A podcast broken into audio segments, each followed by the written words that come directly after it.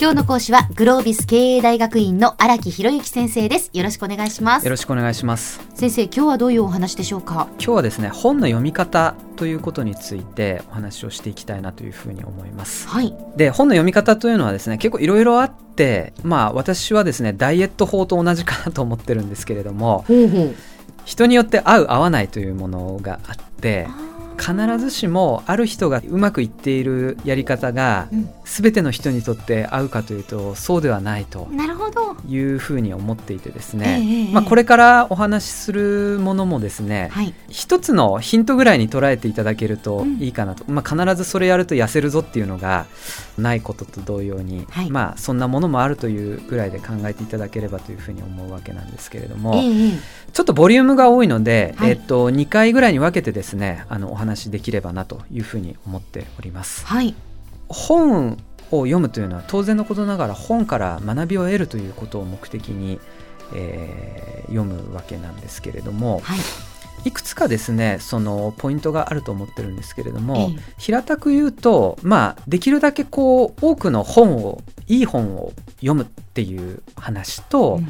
それから読んだ本からしっかりと学びを吸収するっていうような、まあ、2つぐらいのポイントがあるんじゃないかなとええええ。いうふうに思っていて、はい。今日はですねその前半の、まあ、いかにいい本をたくさんこう目を通すかっていう、あのそういうところにフォーカスをしてええ。お話しできればなと、はい。まあ、読書量っていうことの話ですね。ええはい。はい、読書量をどうやって増やしていくかっていう話なんですけれども、一つのポイントがですね見切りをつけると。見切りをつける。はい。えでこれですねあの本を読むのが遅い人、まあ、わ私も過去そうだったんですけれどもたまたま手に取った本を手に取ったからもしくは買ったからという理由でとにかく最後まで読み続けるというような、え。えー癖をを持ってる人が多いんじゃないかなとええええ。思うんですけれども、はやっぱり合わない本って合わないんですよ。で合わないっていうのはですね純粋に今必要か必要でないかっていう話もあるし、はい。今の自分にとって学びが多い多くないみたいなそういう切り口もあると思うんですけれども、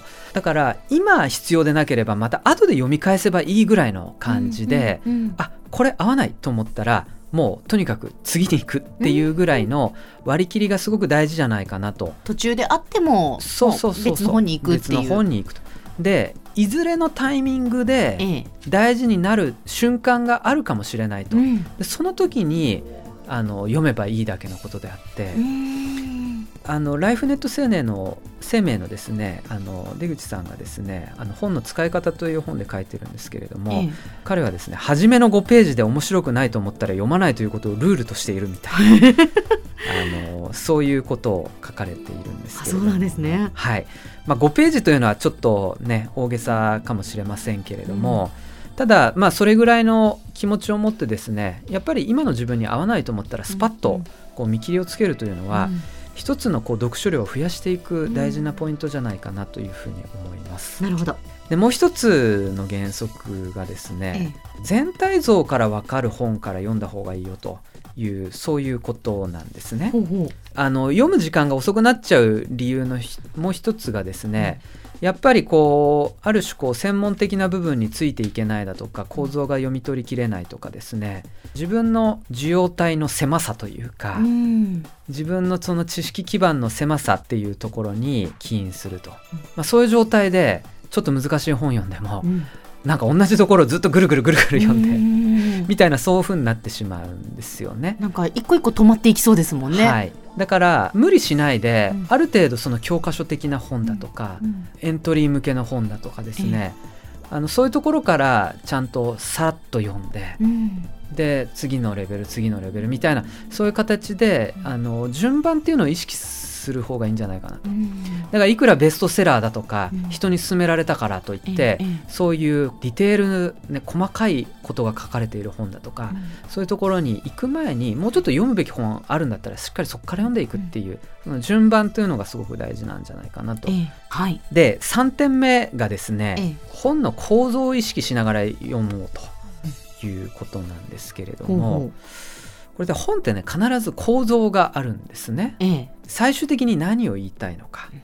そしてそれを言うためにどんなことを根拠づけて言っているのかとか、まあ、そういうような大まかな構造っていうのがあうるんんですね。はい。で本のスピード読むスピードを上げるためにはですねやっぱりこの構造をしっかり読み解くっていうことが大事で、あの私はですね速読術とか速読法みたいなことは決して持ってないんですけれども、あのフォトリーディングとかですね。そういう技術とかもあるんですけど私そういうのは持ってないんですけれども、一つその構造を抑えるっていうことをやると意外にも読むスピードっていうのが上がるわけなんですよね。じゃあ例えば目次を最初に読むってことですか？そうそうそうそうそうよくありますよね。ええ。目次を読むとか初めにとの最後にええ。最初と終わりを読んで目次を読むと、ええ。大体この人が主張したいこと。でその主張したいことがどういう構成によって、うんあの言いたいのかっていうのがあの見えてくると。ほんほん。はい、ででそれができると何がいいかというとですね大抵本っていうのは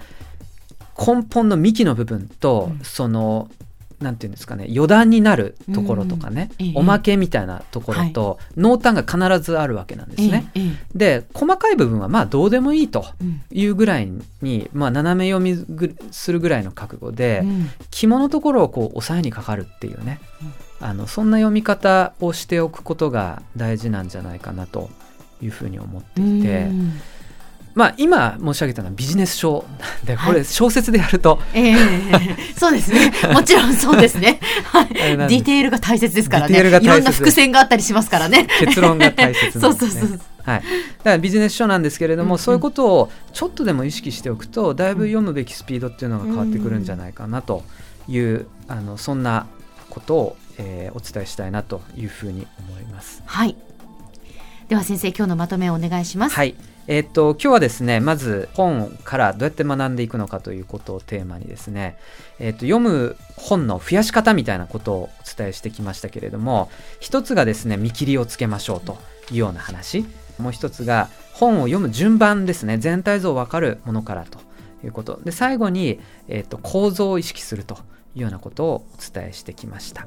はい今日の講師はグロービス経営大学院の荒木博之先生でした。どうもありがとうございましたあり。がとうございました。